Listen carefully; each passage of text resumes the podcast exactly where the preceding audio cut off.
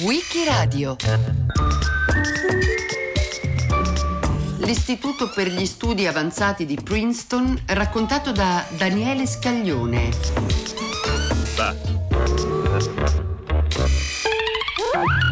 Giovedì 24 ottobre del 1929 la borsa di New York registra un crollo senza precedenti.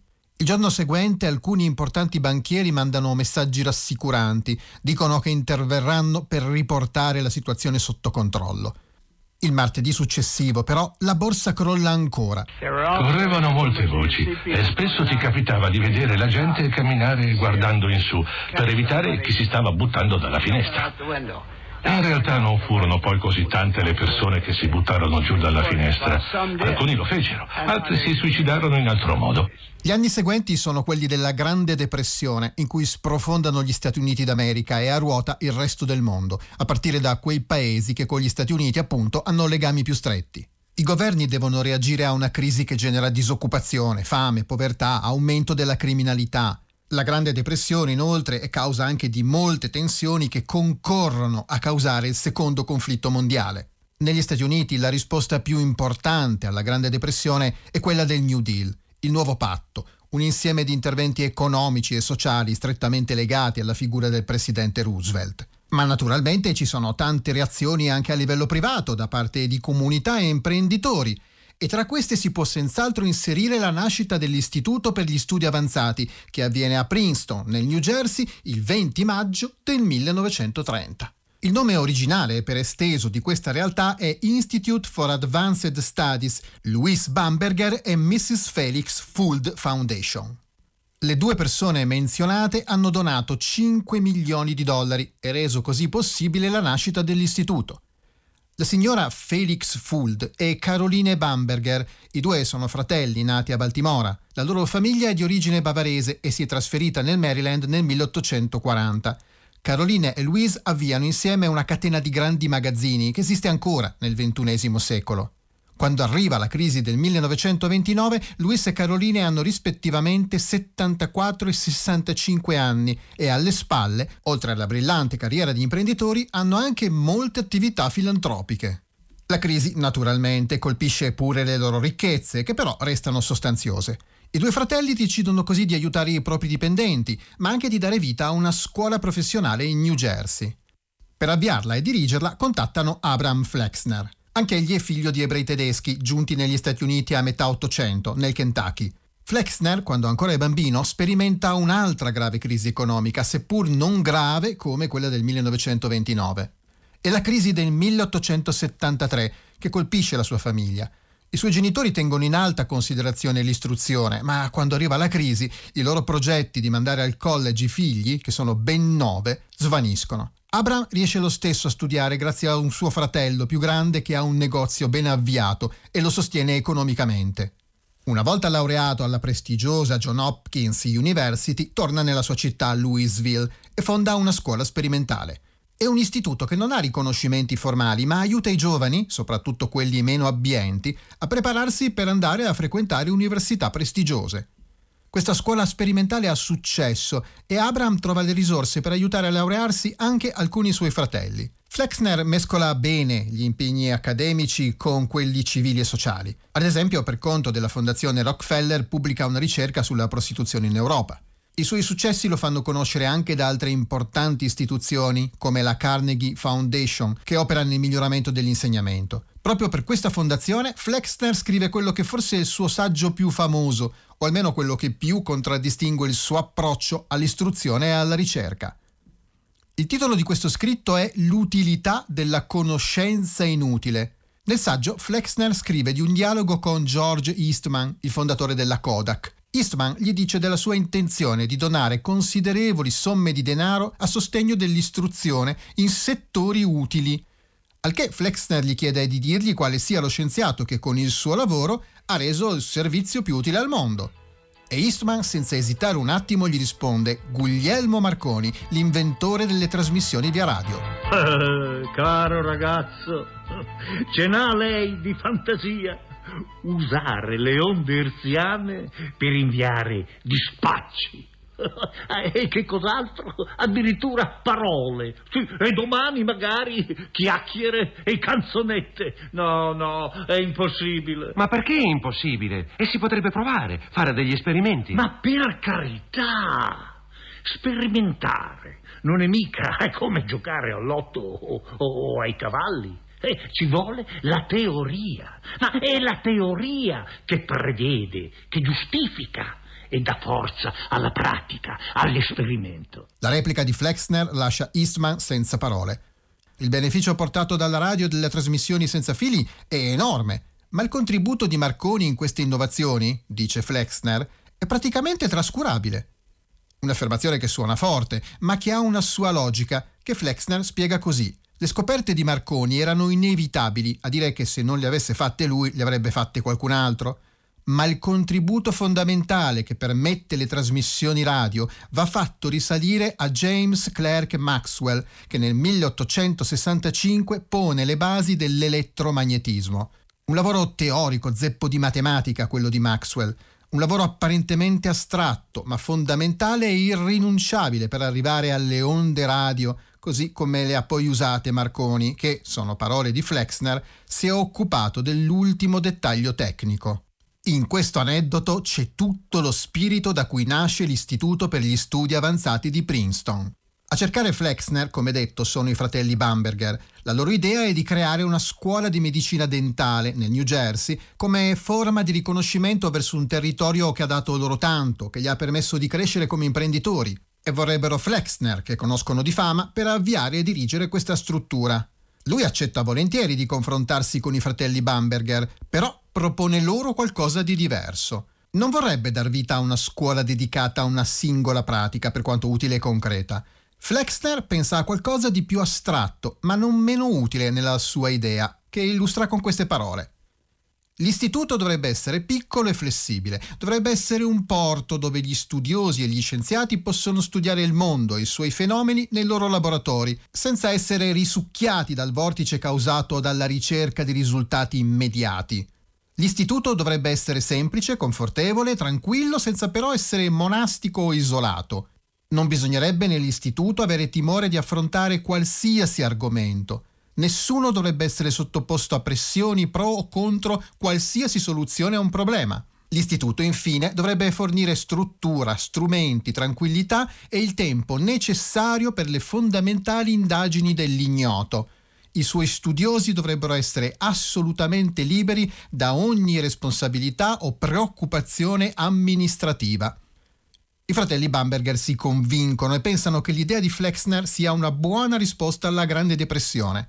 Si convincono cioè che sia proprio la ricerca pura, teorica, alta, che dà la spinta a tutto il resto, che rende possibile il progresso, lo sviluppo e, in ultima analisi, il miglioramento delle condizioni di vita delle persone, che a dei filantropi come loro è ciò che interessa di più. È passato circa un secolo da quando Faraday cominciò a giocare con l'elettricità alla Royal Institution di Londra. Lui non poteva certo immaginare che le sue ricerche avrebbero avuto ricadute pratiche e teoriche ben oltre la mera soddisfazione della sua curiosità personale. Eppure tutto quello che oggi riusciamo a fare con l'elettricità deriva più o meno direttamente dalle ricerche che per nostra fortuna Faraday poté compiere in assoluta libertà.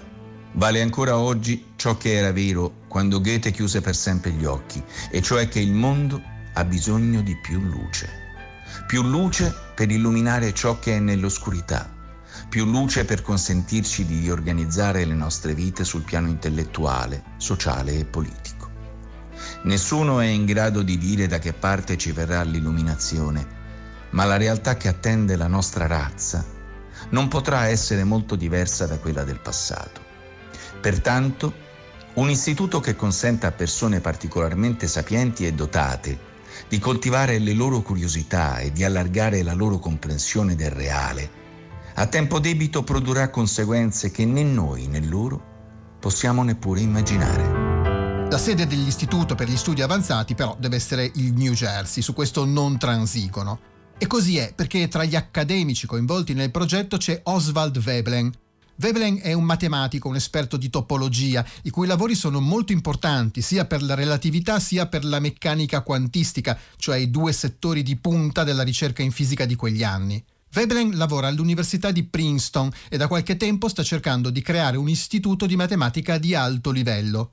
Convince Flexner e i fratelli Bamberger a scegliere come sede della loro creatura proprio la città dove c'è l'università in cui lavora. Nel 1932 Veblen si dimette dall'università e viene assunto dall'Istituto per gli Studi Avanzati. È il primo studioso a farne parte. Nel giro di pochi mesi ne arriveranno altri e tra questi uno per cui probabilmente qualsiasi università del mondo avrebbe costruito ponti d'oro, eccezione fatta per le università del suo paese di origine e quelle nelle nazioni alleate al suo paese. All'inizio del 1932 Flexner è a Pasadena. È andato a incontrare i responsabili del California Institute of Technology per presentare anche a loro il progetto dell'Istituto per gli Studi Avanzati. Lì in visita c'è Albert Einstein che viene presentato a Flexner e Flexner, senza farsi troppe remore, parla del progetto anche a lui. Di lì a poco Einstein e Flexner si incontrano di nuovo, questa volta in Inghilterra, a Oxford, e Flexner osa. Chiede a Einstein se è interessato a far parte del centro. Il fisico tedesco non risponde subito, anche se a lasciare la Germania ci pensa da un po'. In una pagina del suo diario, scritta proprio mentre si reca a Pasadena, nel dicembre del 1931, dichiara Oggi ho sostanzialmente deciso di lasciare Berlino, una decisione influenzata dalla piega che le vicende politiche stavano prendendo in Germania. La terza volta in cui i due si incontrano, nella casa degli Einstein vicino a Berlino, la decisione è presa. Albert Einstein dice a Flexner di essere entusiasta all'idea di venire a Princeton, ma fissa una condizione. Vuole che sia assunto anche il suo assistente, Walter Mayer. Per sé Einstein chiede uno stipendio di 3.000 dollari all'anno e anzi si informa Potrei vivere con meno? Alla fine l'istituto offre ad Einstein uno stipendio annuo di 15.000 dollari.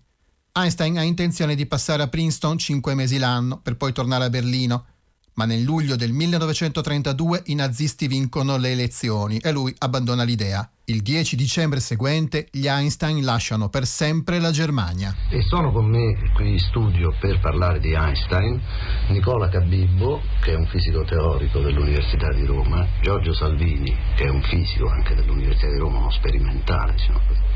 Io vorrei che forse tu Salvini, che l'hai conosciuto di persona, perché sei stato a Princeton negli Stati Uniti proprio negli ultimi anni della sua vita, nello stesso istituto in cui lui passava appunto quest'ultimo periodo, ecco, ci dicessi qualche cosa di come era allora Einstein, così come persona. Sì, l'ho conosciuto indegnamente se vuoi. Ecco, lo so, non si può parlare di Einstein senza una profonda, una profonda commozione. E quest'uomo che si è imposto almeno per 30 anni, dal 905 al 40 con tanto vigore e che è risorto ancora dopo.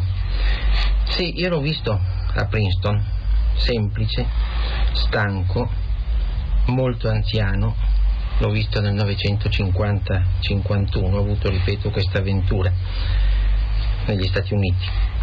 Seguiva con interesse la scienza fisica e quasi ne sembrava fuori nelle sue passeggiate solitarie, nella partecipazione un po' staccata a convegni. Era in quell'epoca un po' eh, un mostro sacro, e come se ciò che aveva fatto eh, fosse ormai classico e in un certo senso eh, staccato dalla persona. Una persona invece, come adesso sentiremo, che è risorta più volte. Io non lo sapevo era l'epoca nella quale la relatività generale, il suo forse più assoluto capolavoro, era, eh, era dubbio in molti. Per me, allora giovane, era l'uomo della relatività speciale, l'uomo dei fotoni. Adesso, molto meglio di allora, so che ancora molto di più. In un certo senso si può dire che la crescita dell'Istituto per gli Studi Avanzati sia stata favorita dall'avanzata del nazismo. Albert Einstein non è l'unico scienziato ebreo costretto a cercare rifugio lontano dalla Germania. Göttingen, città della Bassa Sassonia, sino agli anni 30 del Novecento è il centro mondiale della matematica. La sua tradizione di eccellenza risale a circa cento anni prima, quando all'Università di Göttingen c'era Carl Friedrich Gauss, il più grande matematico di sempre, e nei primi del Novecento a Göttingen c'è David Hilbert, forse il più grande matematico del Novecento. Con Hilbert collaborano scienziati straordinari come Hermann Weyl, i cui lavori sono fondamentali anche per la meccanica quantistica, o come Emmy Noether, che ha contribuito a migliorare la matematica alla base della teoria della relatività e che gode di grande stima presso lo stesso Einstein. Ma nel 1933 i nazisti decidono che non ci devono essere più ebrei nelle università tedesche e non solo lì. Emmy Noether, ebrea, scappa e anche Hermann Weyl scappa perché ebrea è sua moglie. E così molti altri. Si racconta che un ufficiale nazista chieda con tono soddisfatto a Hilbert come proceda la ricerca matematica a Göttingen dopo che è stata ripulita dagli ebrei. La risposta di Hilbert è lapidaria. Adesso a Göttingen la matematica non esiste più. Weil e Nether sono solo due tra i grandi nomi che si uniscono all'Istituto per gli Studi Avanzati, anche se la seconda si insedia in un college lì vicino e a Princeton ci va solo per tenere qualche seminario. Ad attirare tante menti prestigiose è anche una specie di catena. Weil chiede al direttore Flexner di far venire a Princeton anche John von Neumann, che all'epoca ha 30 anni e successivamente diventa famoso per la teoria dei giochi, nonché per aver partecipato allo sviluppo degli arsenali atomici statunitensi e ancora per il suo ruolo nella nascita dei computer. D'accordo con Veblen, von Neumann a sua volta ha l'idea di invitare a Princeton, da Vienna, Kurt Gödel, il matematico che smonta la matematica, o meglio, colui a cui si devono i teoremi dell'incompletezza, dall'effetto dirompente nella scienza dell'epoca. La prima volta Gödel è a Princeton per una serie di seminari, ma nel 1938 anche lui, per fuggire alla Germania nazista che ha annesso l'Austria, vi si stabilisce in via definitiva. Gödel e Einstein diventano ottimi amici e passano molto tempo a passeggiare nel verde che circonda l'istituto. I dirigenti dell'istituto sono più che contenti di questa sequenza di inviti con la quale gli scienziati si chiamano l'uno con l'altro. Il loro obiettivo è proprio quello di coinvolgere i ricercatori più brillanti e sin dall'inizio ci stanno riuscendo benissimo. La prima donna a entrare in maniera stabile nel gruppo di ricercatori dell'istituto è Hattie Goldman, un'archeologa. Goldman è una pioniera degli studi sul campo e le si devono ricerche molto importanti sulle relazioni tra l'antica Grecia e il Medio Oriente. Il 20 maggio del 1930 un edificio che possa ospitare l'Istituto per gli Studi Avanzati ancora non c'è.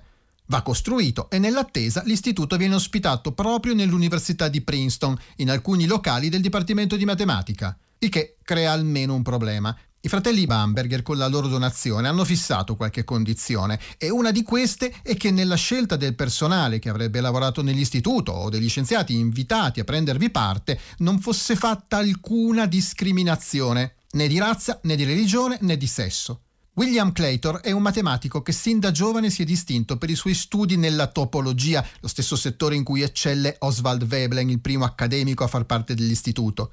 Quando nel 1937, non ancora trentenne, Claytor fa domanda per poter studiare all'istituto, Veblen vuole accettarlo. Ma William Claytor è afroamericano e l'Università di Princeton non accetta persone di colore nei suoi edifici. Almeno sul versante delle discipline l'università è più aperta e oltre ai fisici e ai matematici all'istituto cominciano ad arrivare anche storici, scienziati politici ed economisti.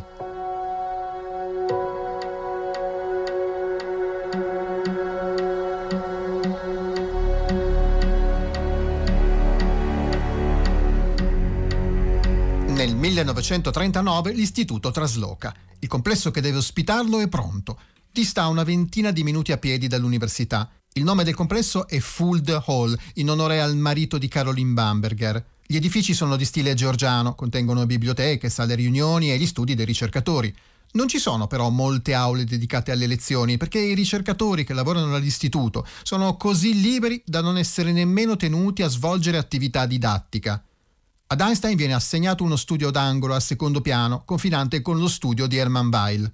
Il 1939 è anche l'anno in cui finisce il mandato da direttore di Abraham Flexner, che 74enne si merita la pensione. Gli succede Frank Eidelot. Eidelot ha frequentato la scuola sperimentale di Flexner, quella di Louisville che aiuta i giovani con pochi mezzi a prepararsi per università prestigiose. Grazie a questo sostegno si laurea in Inghilterra, a Oxford. Tornato in patria diventa un accademico stimato e anche un ottimo amministratore. Gli anni in cui dirige l'Istituto per gli Studi Avanzati sono quelli della Seconda Guerra Mondiale e sono tempi davvero molto difficili. Nonostante ciò, Edelot riesce a garantire all'istituto la solidità finanziaria che permette alle studiose e agli studiosi di procedere nel loro lavoro. Nel 1947 assume il ruolo di direttore colui che lo rimarrà più a lungo in tutta la storia dell'istituto. Questa volta è un fisico, uno dei più famosi al mondo. È il 43enne newyorkese Robert Oppenheimer, che nel 1939 insieme al collega Snyder ha teorizzato l'esistenza dei buchi neri. Ma Oppenheimer è conosciuto in tutto il mondo come il padre della bomba atomica per essere stato il direttore scientifico del progetto Manhattan le doti organizzative certo non gli mancano. A che punto è il suo lavoro? Beh, siamo ancora nella fase teorica, purtroppo. Mi spiace. Abbiamo avuto un gruppo di studio molto interessante. Forse troppo interessante. Eh? Si è perso molto tempo dietro a Teller che ci menava per strani sentieri. Lo ha conosciuto Edward?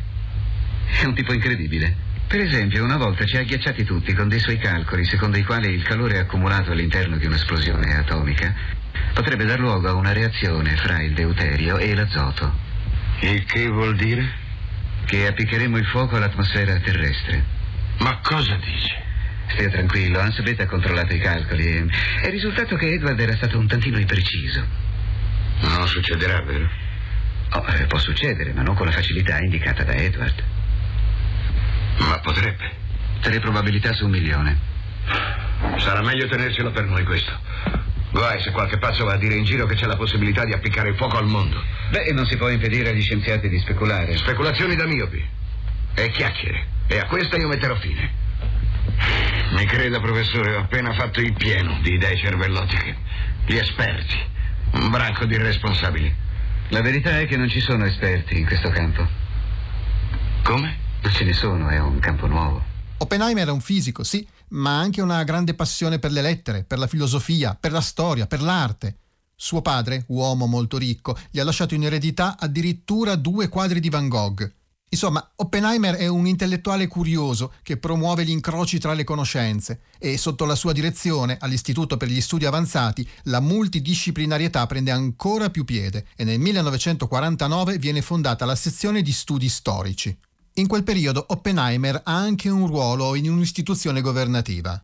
La seconda guerra mondiale è finita e sono state prodotte e lanciate tre bombe atomiche, una di prova nel New Mexico e due contro il Giappone. Il progetto Manhattan è dunque concluso, ma il governo di Washington non vuole assolutamente perdere quel patrimonio di conoscenza, anche in vista della guerra fredda che è già cominciata e così dà vita alla Commissione per l'energia atomica, a cui Oppenheimer e altri scienziati che hanno fatto parte del progetto Manhattan prendono parte.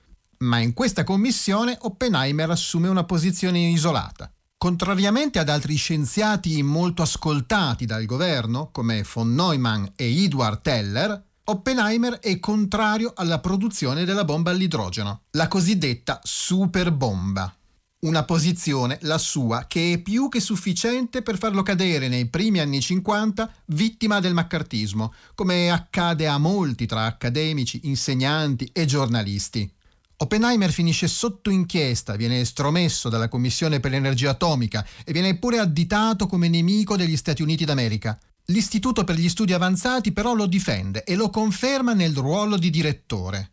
E la storia in un certo modo si ripete. Nel settembre del 1951 all'istituto arriva Ernst Kantorowicz, uno storico tedesco che in quanto ebreo è scappato dalla Germania nazista ed è andato all'Università della California a Berkeley. Ma qui, nel 1950, il consiglio di amministrazione impone ai docenti un giuramento di lealtà. Se vogliono continuare a lavorare a Berkeley, devono firmare un documento in cui, fra l'altro, dichiarano di non essere comunisti. Kantorowicz non solo non è comunista, lui i comunisti li ha combattuti, fucile in mano. Però non firma. Non firma come tanti altri suoi colleghi che pure non erano comunisti, perché, spiega il Senato accademico di Berkeley, far firmare un appello del genere è una delle cose che hanno fatto Mussolini in Italia e Hitler in Germania. Quindi viene buttato fuori dall'università e se ne va a Princeton. L'atto di accusa più autorevole contro il maccartismo arriva dall'esponente più in vista dell'istituto. Arriva da Einstein. Colpito dalla vicenda di un insegnante di Brooklyn, finito sotto torchio della commissione McCarthy per alcune lezioni sull'interculturalità, nel novembre del 1954 Einstein scrive una lettera pubblica che contiene una delle sue tante affermazioni note anche a chi non si è mai occupato di scienza. Se fossi un giovane, scrive Einstein, piuttosto che dedicarmi alla scienza preferirei diventare un idraulico o un venditore ambulante, così da ottenere quel modesto grado di indipendenza disponibile in questo periodo. L'attacco di Einstein è deciso, molto duro, e infatti risponde lo stesso McCarthy, che lo definisce in vari modi molto negativi, tra cui nemico dell'America. Ma ancora l'istituto di Princeton fa quadrato intorno al suo direttore e al suo membro più autorevole. Per McCarthy, invece, i giorni sono contati. Il 2 dicembre del 1954 il Senato degli Stati Uniti vota una mozione di censura, questa volta nei suoi confronti. Lo scontro con Einstein è stata la sua ultima battaglia e l'ha persa. Oppenheimer viene pienamente riabilitato nel 1963 quando ottiene il premio Enrico Fermi su decisione del presidente Kennedy, anche se il riconoscimento gli viene consegnato da Lyndon Johnson, perché nel frattempo Kennedy è stato ucciso a Dallas. Oppenheimer rimane direttore dell'istituto sino al 1966, l'anno prima della sua morte. Negli anni in cui è direttore, con l'istituto comincia a collaborare anche un italiano, il fisico torinese Tullio Regge, uno dei tanti stranieri che sin dal 1933 sono stati accolti a Princeton. Le stelle di neutroni erano state l'idea delle stelle di neutroni era stata avanzata dai lavori di Gamov sulla base dei lavori pionieristici di Subranama Chandrasekhar e Lev Davidovich Landau. Ma fu Robert Oppenheimer la prima persona che fece i calcoli dettagliati della massa di distribuzione di densità del raggio delle stelle di neutroni. E siamo proprio qua, all'Institute for Advanced Study, dove Oppenheimer è stato il direttore per molti anni e lì nei boschi è la casa della famiglia di Robert Julius Oppenheimer. Quello che Robert Oppenheimer dimostrò era che sulla base della teoria della statistica di Fermi e Dirac e sulla base delle equazioni di Einstein della relatività generale, stelle di neutroni dovessero esistere in un certo regime di densità e di masse. Il suo lavoro classico fu On Massive Neutron Cores, che apparì nel 1939. A regime presso l'istituto lavorano una trentina di accademici e ogni anno circa 200 vi transitano per periodi più o meno brevi, come è il caso di Mariam Mirzakhani, matematica iraniana che ha passato a Princeton due mesi sul finire del 2015. Il 60% di questi studiosi non proviene dagli Stati Uniti, ma dall'estero. A oltre 90 anni dalla sua fondazione, l'Istituto per gli Studi Avanzati può contare su risultati eccezionali. Tra gli studiosi che ne hanno fatto parte ci sono 35 premi Nobel e ancora più impressionanti sono i risultati conseguiti nel campo della matematica. Il 70% delle medaglie Fields e il 50% delle medaglie Abel, cioè i premi più prestigiosi nella matematica, sono stati assegnati a persone che hanno lavorato all'Istituto per gli Studi Avanzati e in molti casi proprio per ricerche che hanno svolto durante la loro permanenza a Princeton come è il caso di Andrew Wiles che nel 1994 ha risolto l'ultimo teorema di Fermat. Con il passare degli anni l'istituto si è sempre più impegnato in azioni di promozione culturale e sociale, ad esempio con molti studi sulla democrazia e anche con progetti in favore delle donne nella matematica, anche se va detto, sinora ancora nessuna donna è stata chiamata a dirigerlo. L'istituto si è aperto al pubblico, organizzando serate per astrofili, concerti, incontri pubblici con scienziati e autori e anche scuole estive. La storia dell'Istituto per gli Studi Avanzati di Princeton sembra dunque confermare una cosa di cui molte studiose e molti studiosi sono convinti, e cioè che nella ricerca pura, priva di condizionamenti che siano l'ansia del risultato o dell'applicazione concreta, c'è un grandissimo valore. E più la ricerca è libera, aperta, priva di pregiudizi di qualsiasi tipo, insomma, più la ricerca è alta, più le sue ricadute sono utili e importanti per tutta la società. Il 20 maggio 1930 lo Stato del New Jersey certifica la nascita dell'Istituto per gli Studi Avanzati di Princeton. Daniele Scaglione l'ha raccontato a Wikiradio. Testi letti da Claudio De Pasqualis a cura di Loredana Rotundo con Marcello Anselmo, Antonella Borghi, Natascia Cerqueti, Lorenzo Pavolini e Roberta Vespa. Per riascoltare e scaricare il programma vai sul sito di Radio 3 o scarica l'app RaiPlay Radio.